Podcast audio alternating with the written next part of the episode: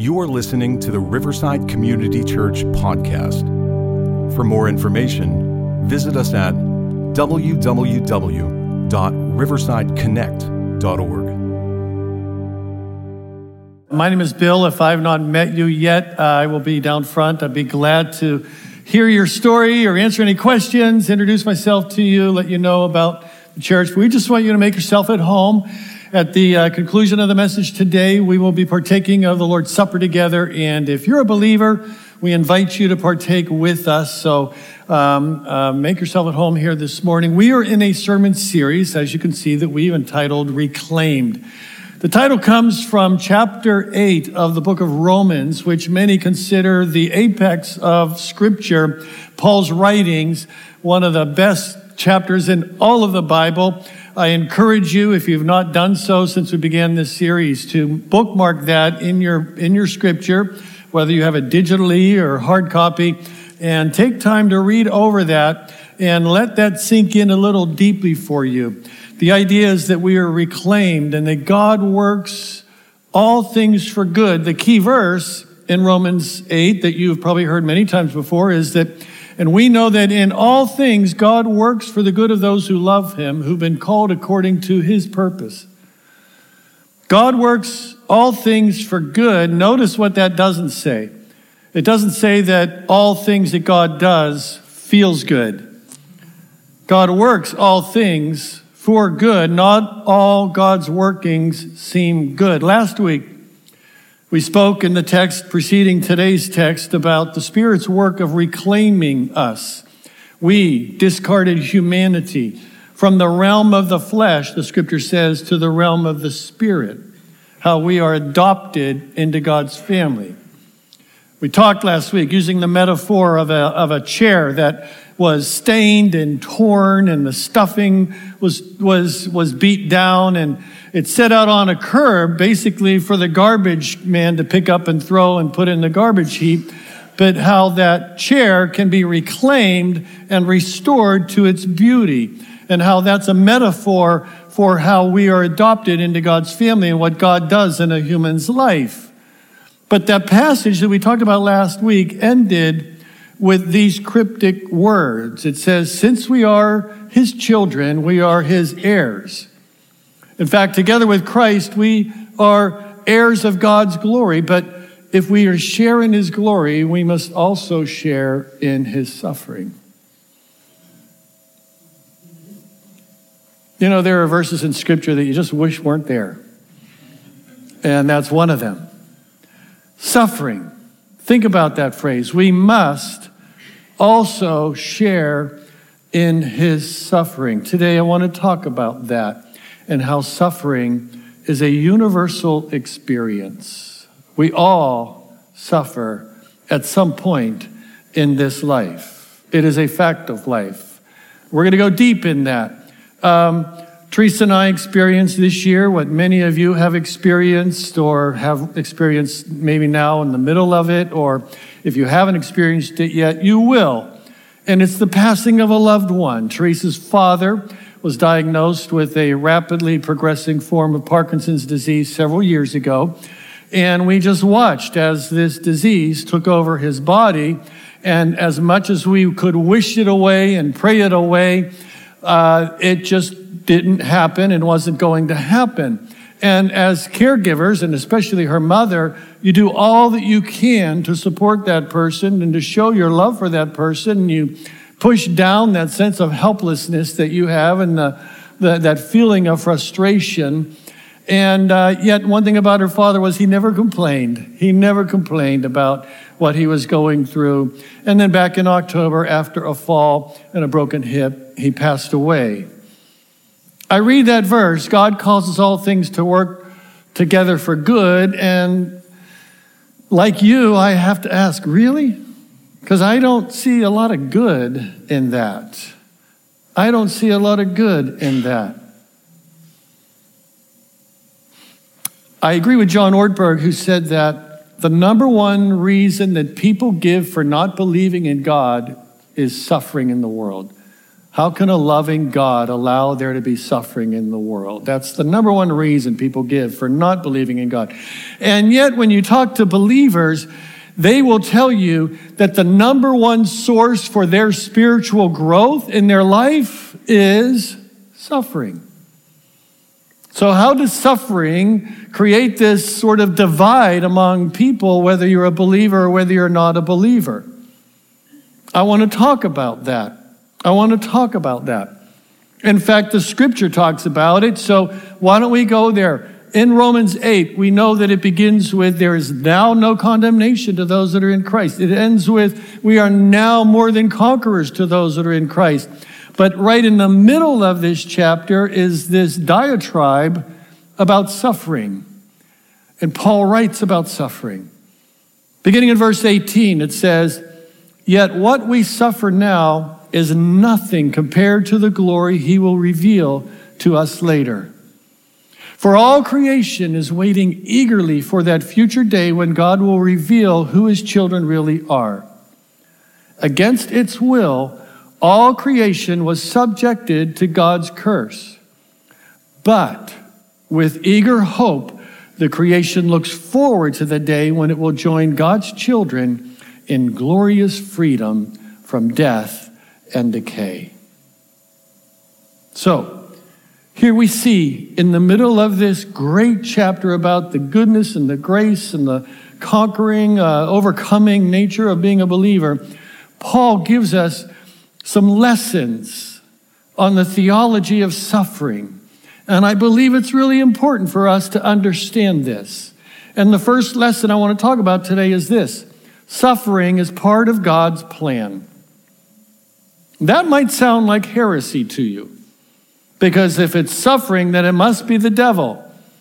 Everything is good is from God, and everything that's suffering is of the devil. We have this dichotomized thinking, this dualistic thinking.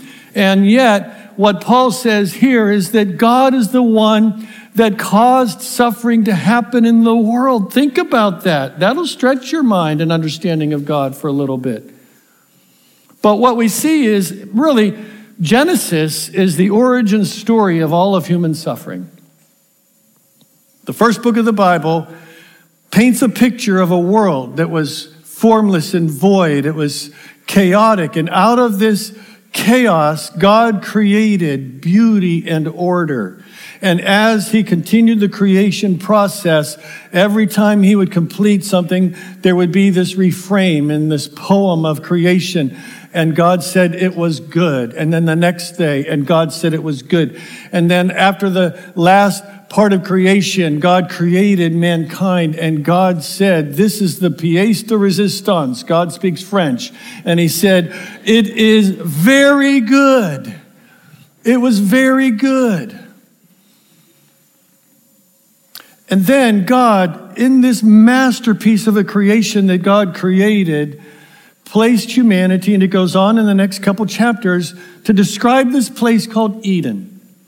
And there, humanity was placed to tend, to cultivate, to live, to exist, and to exist forever.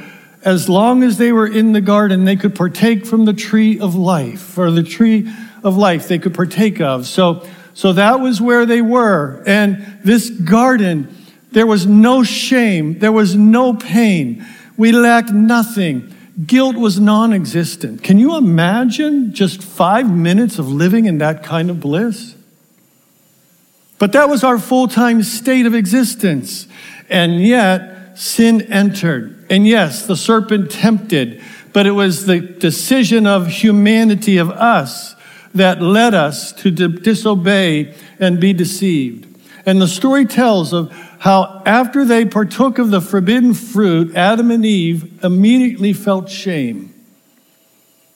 That, that beautiful creation of God, that beautiful masterpiece of God was stained. That beautiful chair started to become destroyed. And with that shame, there was this newfound self awareness that caused them to hide from God. Their innocence was lost.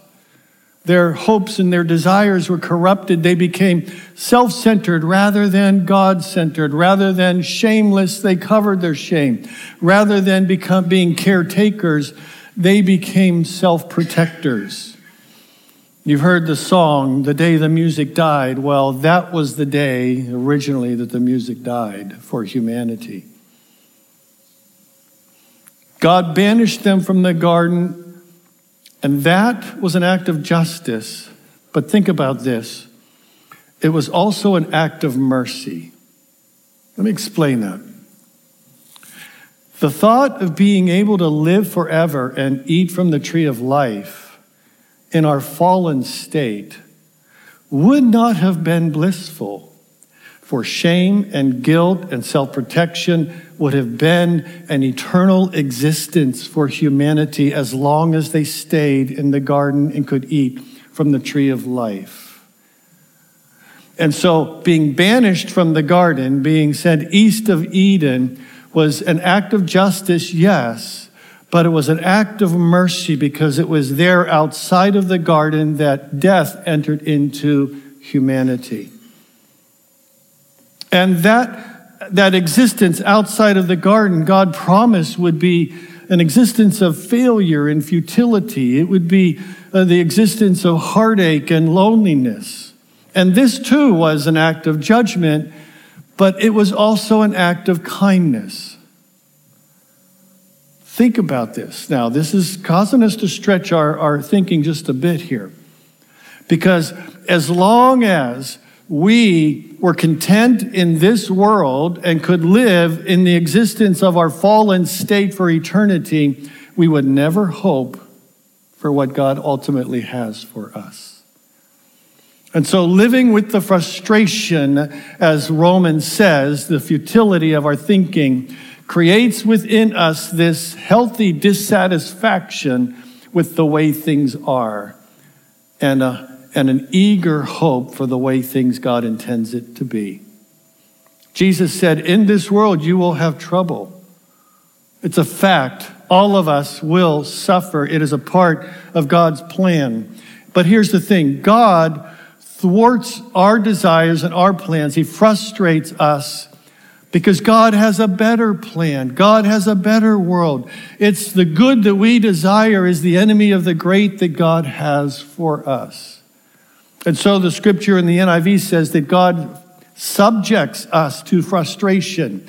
God keeps us from fulfilling our longings and our desires because God knows that that would keep us from longing for the best thing that God has for us.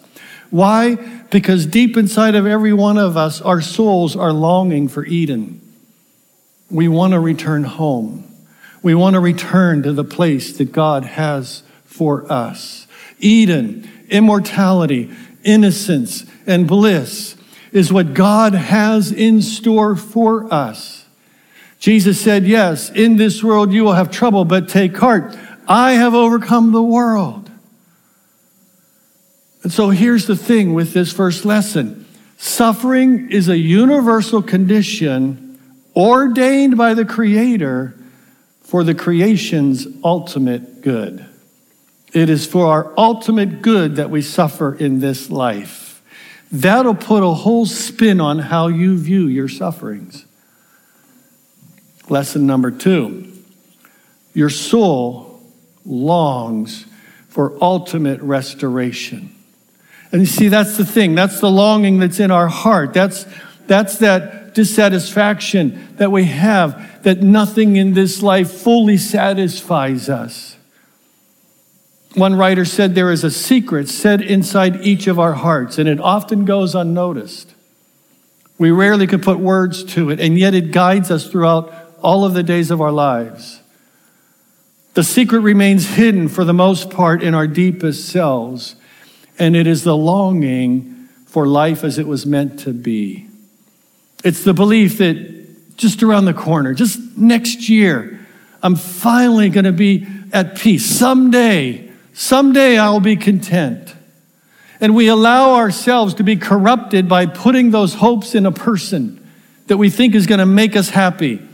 We put it in things that we think that will satisfy us. We put it in a career that we think that'll give us the status that we need, that'll make us fully happy. And yet, deep inside of us, there is this nagging sense that this isn't all there is.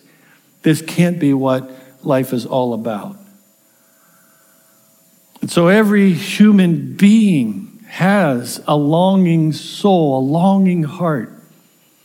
And even as a believer, that longing does not go away. The difference between the believer and the unbeliever is now I understand what that longing is. And as an unbeliever, I don't understand it. And so I try to fill up that gap, that hole in my heart, with things that are less than God idolatry. And it just creates greater dissatisfaction and greater addiction and greater problems. This longing is a desire for my ultimate restoration. It's like I said, the longing for Eden. It's the place for which we were created, which was created for us. And since we're no longer in Eden, there will always be a longing in our hearts for that.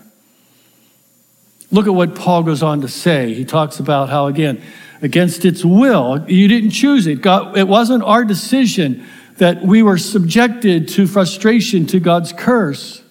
But with eager hope, we long for the day when we'll join God's children. And then he goes on and says, For we know that all creation has been groaning as in the pains of childhood right up to the present time. And we, believers, also groan. Yes, we believers still yearn for that. Even though we have the Holy Spirit within us as a foretaste of our future glory, for we long for our bodies to be released from sin and suffering. We too wait with eager hope for the day when God will give us our full rights as adopted as his adopted children, including new bodies that he has promised us. We were given this hope when we were saved. If we already have something, we don't need to hope for it but if we look forward to something we don't yet have, we wait for it patiently and confidently.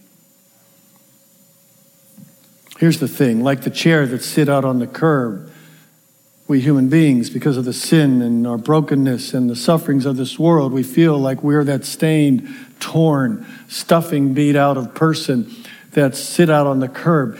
But like that chair, somebody goes by and they say, No, I have better plans for that chair. I'm going to claim that chair. I'm going to reclaim that chair. That's what God does for us at our salvation. God reclaims us just as we are. We don't have to make ourselves look good. God takes us just as we are and claims us as his own and takes us into the family. And now we belong to God. But then what does God do with us? He restores us. In one sense, we're restored instantly because God sees the potential inside of us. He sees us through the eyes of Jesus as, this, as if we're that restored chair. But we know that that restoration isn't complete, that we are still a restoration project for God to work on. And that restoration doesn't become finished until we are there in that place that God created for us. It's what C.H. Dodd, the theologian, said that we live in the now, that we are now saved, but we are not yet fully saved. We are not yet fully as we will be someday. And that's what Paul's talking about here is that longing for what fully will be for those whose hope is placed in God. And here's the thing hope makes all the difference in our longing hearts. Hope. I want to talk about that hope for just a few more minutes before we uh, transition to communion this morning. What does that hope do for us? For a believer? Well, it, it, it, it, it it modifies, it reframes the suffering that we go through. It helps us put a new definition on why we suffer and what we're going through. For, for once, you know, there was this discouraged longing inside of me, and now there is an expectant longing. The discouraged longing is, oh, I don't know if I will ever be happy. The encouraged longing, the expectant longing is, now I know what my heart is longing for. And he uses the analogy of a woman in the pains of childbirth. Now imagine. Some of you don't have to imagine. Some of you have lived the horror of infertility and the pain of longing to have a child of your own and the disappointment when month after month it doesn't happen. I don't think unless you go through that, you can fully understand that. And for those of you that have gone through that or in the midst of that, I can't imagine the emptiness that comes over you as you ponder that situation. That's the discouraged longing. And as a believer without hope, that's where we are, or as a person without hope. But imagine that couple discovers, oh, oh, could it be? Am I? Will I? They're expecting a child. And as the months go on, their expectation from fear of what could be to fear of what may be grows. And as they are in the pains of childbirth, there is a lot of suffering going on for one of those parties. and it's not the husband or the dad. And all of that pain is an expectant suffering. It is a suffering that is willingly and gladly, although not easily endured, for the hope of what will be. That's the picture Paul gives. That's that expectant longing that he talks about. In the NIV, it says, For the creation waits in eager expectation, groaning in the pains of childbirth, right up until the present time. And Paul says, That's what we believers are like when we endure the sufferings of this life. We realize that, well, it's not going to be the end of the story, it's just a, a foretaste that this isn't all there is. There's more to come that's far better than this.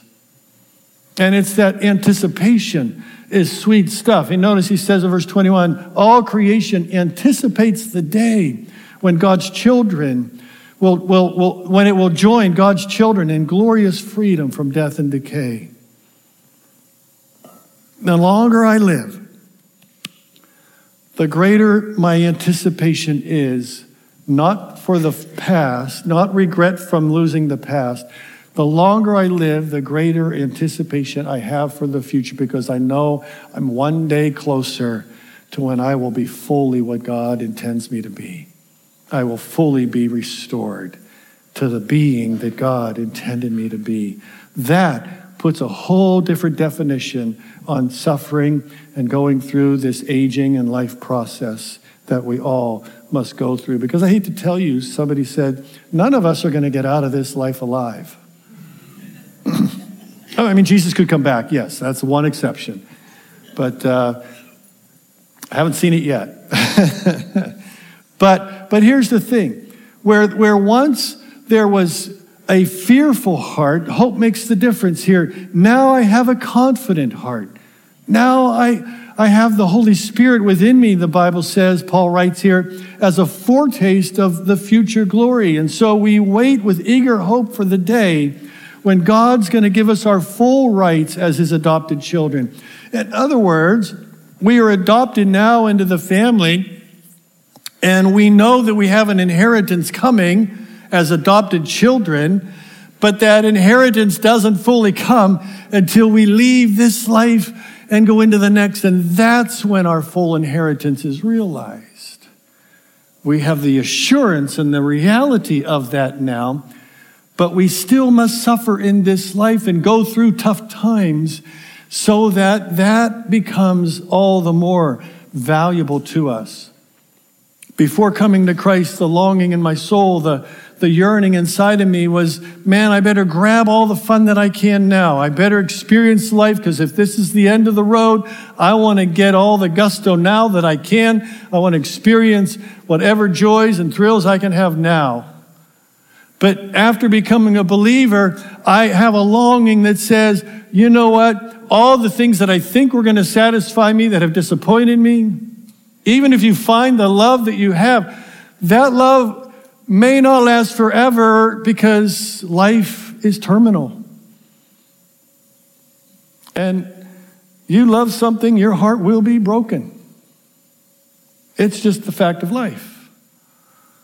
And the more we put our loves here, and there's nothing wrong with loving those things, but if that's all your love is, is right here and now, if there's no hope for the future, then, then you're in a sad state. Now the longing is for, I can't wait till tomorrow because that takes me one day closer to Eden. I'm going to ask the band to come up and the communion servers to prepare and I want to talk about one other part of this idea of what hope is and how hope is uh, makes all the difference in our longing hearts.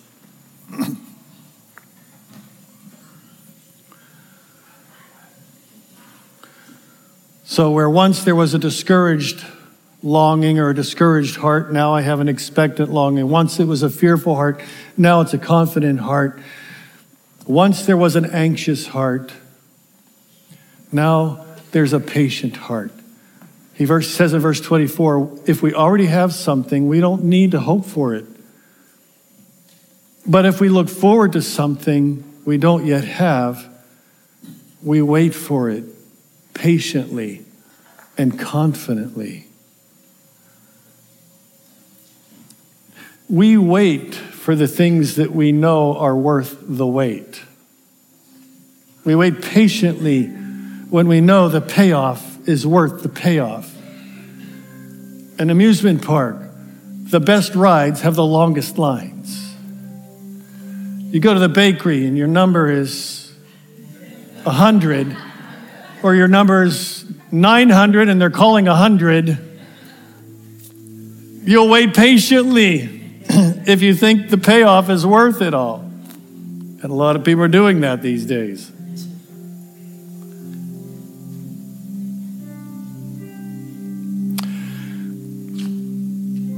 Whatever you believe heaven is like, it's not good enough. However good you imagine it can be, you're wrong. It's better than that. In fact, the scripture says so. Paul writes to the Corinthians No eye has seen, no ear has heard and no mind has imagined what God has prepared for those who love Him. That, that changes the whole meaning of suffering right there. Because if in this life there is no hope, we, Paul says, are most miserable. But but, and not but, since there is a place that you know instinctively inside of you was made for the way things are supposed to be. Whatever suffering we go through now is just to make us dissatisfied for this life so we can be more satisfied for the life to come. And that puts a whole new meaning, and God intended it to be that way. One other thing about the theology of suffering. Paul said, and I alluded to this last week in his letter to the Philippians, he said, You know, I just want to know Christ. I want to know Christ. I want to know him in the power of his resurrection, all the good things. And I want to know him in the fellowship of sharing in his sufferings. You know, whatever suffering you go through in this life, God understands it. And how do I know that? Because Jesus suffered. God came to earth, was incarnated in the flesh, so that we who are now in the flesh know that God knows the pain you go through. The scripture says God is not unfamiliar with your suffering, for Jesus has suffered in every way as you have. And when life doesn't go the way you thought it should, and when the love you had has gone, and when the disease is coming your way. And when you go through the darkest days that this life can offer you, that is not the end of the story for you. And in those dark days, we say, God, now I know a little more what Jesus did for me. Jesus, you did this for me, knowing what it was going to be like.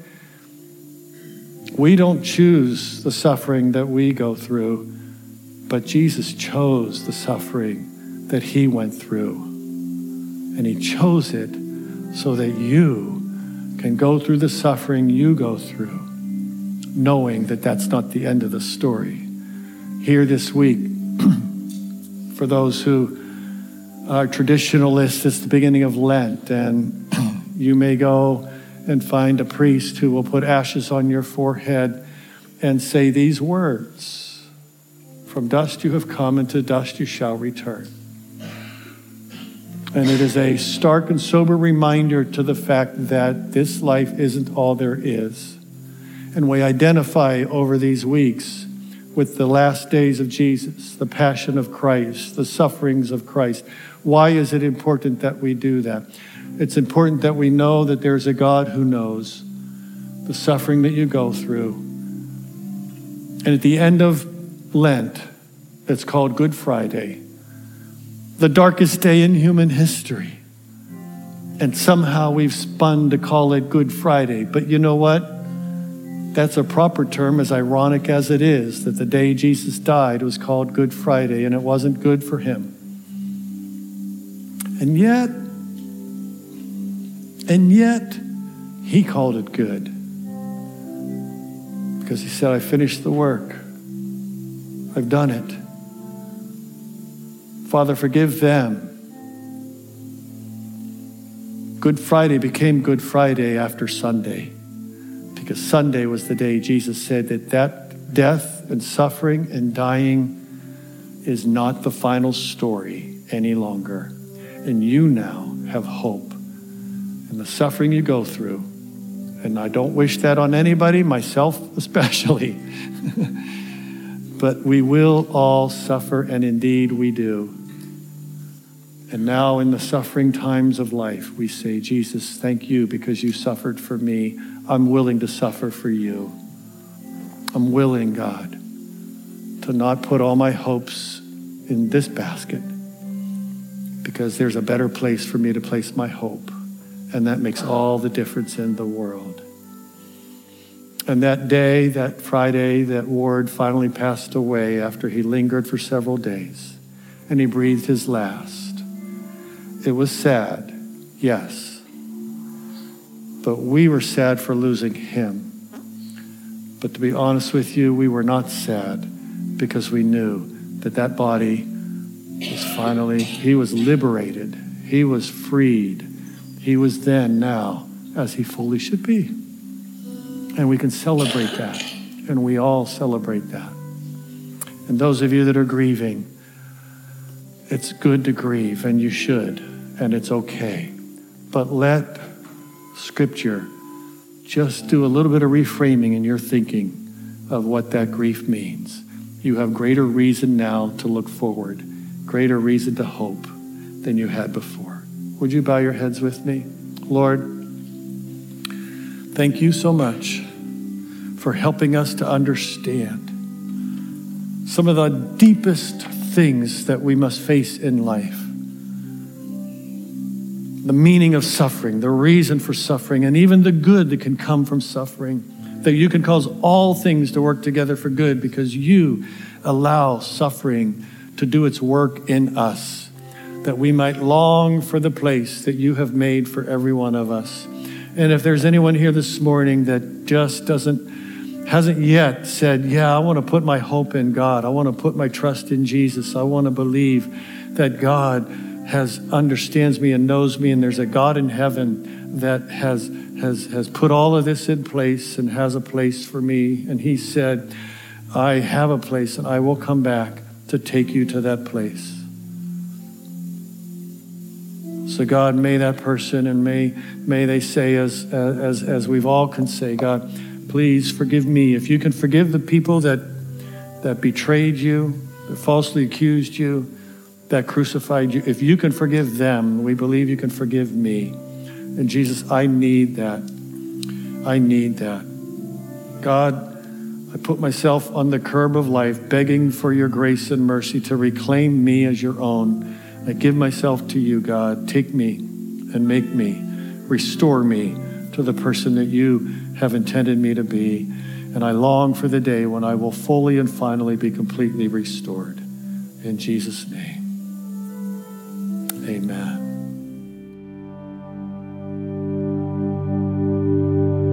Thank you for listening to the Riverside Community Church podcast. For more information, visit us at www.riversideconnect.org.